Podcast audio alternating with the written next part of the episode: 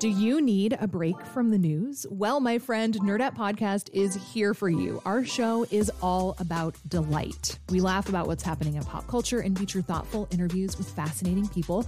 We even have a monthly book club that you can participate in. I could just go on and on about it. I loved this book. It was an experience, I'll tell you that. I discovered authors I had never heard of, and I'm really happy that I did. Come hang out with us. Listen to Nerdette wherever you get your podcasts. It's Curious City, where we take your questions about Chicago and the region and investigate, report, explore. From WBEZ. For years, Ezell Foster had wanted to buy a home in the East Calumet neighborhood of East Chicago. So when the opportunity arose, yeah, I thought it was a blessing. 30 miles from the loop, East Chicago is right across the border in Indiana. It's a city of 30,000 with mostly black and Latino residents. A third live in poverty. When he was growing up in the 1950s, this neighborhood, with its rows of bungalow homes, was off limits to African Americans like Ezell. But 11 years ago, he finally got a chance to buy a home here. He had a steady job working for the city. He'd mapped out a future in his head. Well, this was going to be another starter home for me. I was going to stay here for a while and then I was going to seek a bigger and a better home. But a decade after he moved in, Ezell's neighborhood was suddenly all over the news, and not for a good reason.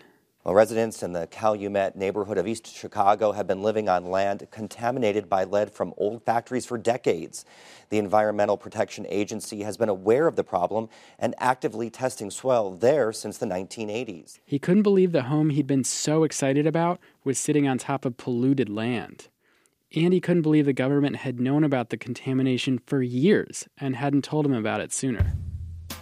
Curious City has gotten a lot of questions about Ezell's neighborhood. People wondering, why is East Chicago so polluted? How has the pollution affected people living there? I'm reporter Kevin Stark. Today, we're going to focus on Ezell's story. But there are many stories like his in East Chicago. People whose homes, whose lives, and whose health have been impacted by pollution from industrial sites. And we'll answer some of those questions Curious City has received. How did East Chicago get this way? And what are your options if you're in a situation like Ezell's, where your plans for the future have been upended because your home is polluted, and you're not sure you trust the people who are supposed to help you clean it up? The story in East Chicago begins over a century ago. Similar to Gary and other nearby cities, East Chicago began as a place for heavy industry. The housing was built after the steel mills and the plants were already established. One documentary christened it with the nickname Steel Town. East Chicago is a tough, blue collar steel town of 30,000 people in northwest Indiana, 30 miles from Chicago.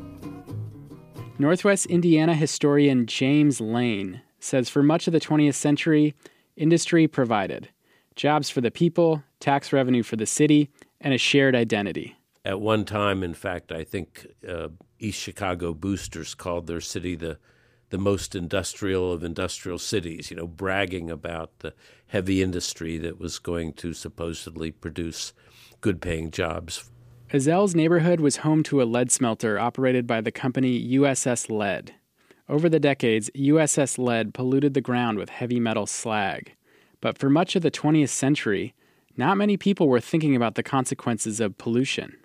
People would say if there's pollution in the air, that means there's good jobs and prosperity. It wasn't until the 1970s, as the environmental movement was taking shape, that Americans began to wake up to the reality of how harmful pollution could be. And in East Chicago, nobody really paid any attention until the 1980s, when the pollution had already become widespread. You know, as early as the mid 80s, uh, there were warnings that this place was polluted. It, it shouldn't have been any big surprise when suddenly the EPA discovered wow, this place is, uh, is unsafe for kids and, and adults too. That's when the area was first considered for a Superfund list, which would make it eligible for federal cleanup money. For the next 30 years, the city, the state, and the EPA went back and forth with a lot of ideas. A few things were tried, but if you ask Ezell and other residents, all of the studies, the partial cleanups, and the legal memos amounted to a lot of talk with little action. In 2016, the true scope of the problem became clear for many East Chicagoans when the mayor condemned a nearby public housing complex and notified over a thousand residents that they were living on land heavily polluted with lead. That move by the mayor got the attention of EPA Administrator Scott Pruitt, who came to East Chicago with the governor of Indiana. Pruitt promised to make it right. Uh, please know that it's the EPA's objective. My objective as the administrator of the EPA to come in and make sure that people's health is protected here in East Chicago and that they can have confidence that their land, their health is going to be secure for the long term. This is the promise Pruitt made. But given what's happened with the EPA in the past, Ezell doesn't think he'll follow through. Ezell says the community around his neighborhood, mostly people of color with little political power, has been neglected. After all, it wasn't until 2016 that the EPA notified Ezell that his yard was contaminated with lead and arsenic. The pollution was above a level set by the EPA, and the agency dug out his soil as part of a neighborhood cleanup last year. And they did the same thing at another 120 homes. Ezell's backyard was bad, but not so bad. The EPA tested and told him it was fine, but they did clean up his neighbor's backyard, which Ezell found suspicious. All alongside here from that patio thing, all the way down. They dug up. So you mean to tell me this is contaminated and this isn't? And there's another reason that he's weary of all these promises. There's pollution from a whole other site that I haven't even mentioned yet. The DuPont site is 100 feet from us. Yes, right, right, right across the tracks. Right across the railroad tracks and behind a chain link fence is a defunct chemical plant that was once operated by DuPont. The EPA says DuPont contaminated the groundwater with arsenic. The CDC says arsenic can cause cancer, high blood pressure, and diabetes. It's most dangerous if it gets into your body, like if a kid eats polluted dirt. But it can be harmful if it gets on your skin, too. That could look at the water. Oh wow, look at it. It's all it's just pouring out here. But now you see all that sand is coming out of the ground now, along with the rust. The pump pours brown colored water into the alley behind his house, where maybe it just seeps back into the ground. Like the USS Lead site, EPA is facilitating the DuPont cleanup, but it's under a different program, one that has fewer resources and that is managed by the polluter. Ezell and his neighbors are concerned about a partial cleanup, what they call a pave and wave. So Ezell and his neighbors turn to an independent expert for help. Tony Osborne works for Thermo Fisher Scientific, a company that specializes in manufacturing testing equipment like the Star Trek looking object in his hand. We are in a big open room at a school in East Chicago. Ezell and other residents have organized free soil testing. And there's a lot at stake for Ezell. A high reading could confirm Ezell's suspicions that the EPA tests are inaccurate. Right. Ezell is holding two plastic bags filled with dirt. Tony and Ezell are looking for signs of contamination. Primarily lead and arsenic today, but also copper, zinc. Tony takes the dirt and spoons it into a small container, about the size of a quarter. He points the x ray gun at the dirt, and voila, a minute later, results for lead. Ezell brought a copy of the EPA test for comparison. Okay, so let's see. So this is this is their yard. measurements. Yes, this is theirs. Uh-huh. Okay, so we're kind of pretty close. Okay. So we're getting about 162. Okay. Um, and did they say arsenic as well? Right okay. here. Yeah. uh, So arsenic, I'm getting about 14. So that's about the same as what Okay. they're saying. Okay. The numbers match the EPA's, which makes Ezell sit back in his chair. That's the results. I Okay. can't interpret the results. I give you the results. Right, gotcha. Okay. So this is All for right. you to keep. Ezell, how are you feeling after looking at these? I don't know if satisfied, but I mean, the, the results are what they are. Yeah, and I would have to go along with them, especially when it was done by someone else besides the EPA. Yeah. It might seem strange that Ezell is disappointed. After all, the results show that pollution is below the EPA limit. But Ezell's worried about how the contamination might have impacted the value of his home, his investment. Ironically, Ezell had actually hoped they would have found a higher level of contamination. At the very least, the EPA would have been forced to clean up the pollution in his backyard. Or maybe he could have gotten some kind of financial settlement. Last year, the EPA floated the idea of buying out contaminated homes. But instead, he's kind of in a middle ground. Not polluted enough to get bought out, but polluted enough that the value of his home has depreciated by a lot. He estimates by about uh forty thousand dollars from what I bought it for. So Ezell, who as a kid was excluded from the neighborhood because of racial prejudice, finally bought a house here as part of a dream to move up. Finds himself between industry and a bureaucracy. Does it feel like you're stuck? Well, yeah, it's definitely an obstacle I have to overcome. If all the soil in his neighborhood is remediated, couldn't the groundwater just pollute the yards again, he wonders? How's he supposed to tell that to a potential homebuyer? Chris Iceman, a chemistry professor at Valparaiso University, has been sampling homes in Ezell's neighborhood. He says the EPA lead and arsenic tests may be accurate. But that doesn't mean that that's everything that could be in the groundwater that's of concern for these residents. Groundwater is not like topsoil. It is really, really difficult to, to get to and clean up. He says all the decades of pollution from the lead and chemical factories is commingling in the soil and steeping in the groundwater like a tea bag. Should they should the residents be concerned? I think I would be concerned. Because of the history of the area, yeah, they should be asking those questions. I definitely think so. So, here are Ezell's options.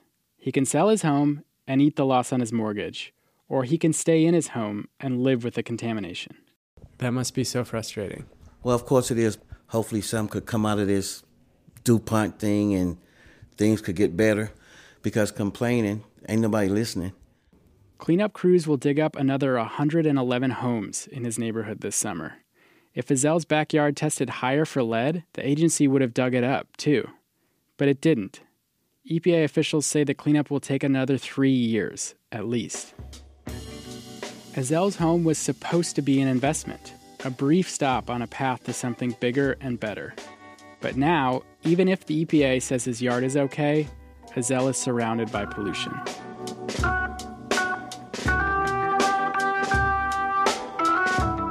And here's something else I noticed. When Ezell first moved here, he called the neighborhood by its name, East Calumet. Today, Ezell calls his neighborhood Zone 3. That's the name the EPA uses.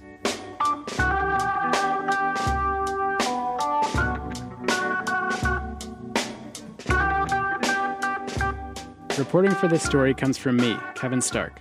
Additional reporting from Carrie Liderson. Support comes from the Conant Family Foundation.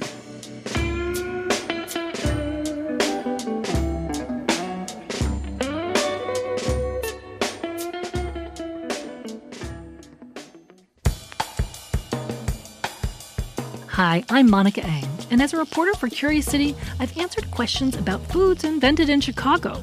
There was a sandwich in there called the gym shoe. Why school kids learn to play the recorder. Start on D, ready, go. Or why boys swam naked at Chicago public schools through the 1970s. And it, it seemed like torture. Girls get swimsuits, and we didn't. Why was that the case? It didn't make much sense to us. Curious City has a team of four people dedicated to answering your questions, and we need your help to sustain that. Over half of WBEZ's budget comes from donations from listeners like you. So please consider making a donation, and you can tell WBEZ you appreciate Curious City specifically by going to wbez.org/curious. There, you can make a donation of any amount you choose. And for Curious City fans, we have a special thank you gift. Donate $3.50 a month or more, and we'll mail you a beautiful Curious City poster illustrating all six of Chicago's underground tunnel systems, based on an answer to a listener's question. And anybody who makes a donation through the wbez.org slash curious portal will be entered into a drawing to win a super fun prize. It's a visit with the Curious City team at our Navy Pier offices. You'll sit in on one of our edits and see us making the sausage, so to speak, for Curious City's podcast. Again, go to wbez.org slash curious to make your donation. And thank you.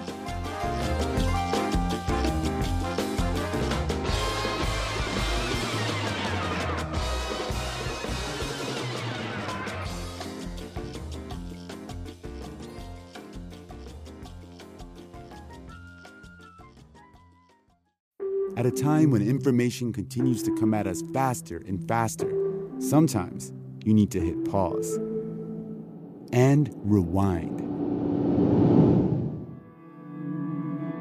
NPR's Throughline takes you back in time to the source of the news stories filling your feed. Find NPR's Throughline wherever you get your podcasts. Before we start the show, we here at Curious City want to let you in on a little known fact about WBEZ.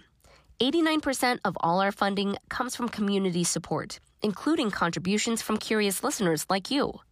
If this program has changed how you see Chicago, please consider supporting this program at wbez.org/curious. Thank you.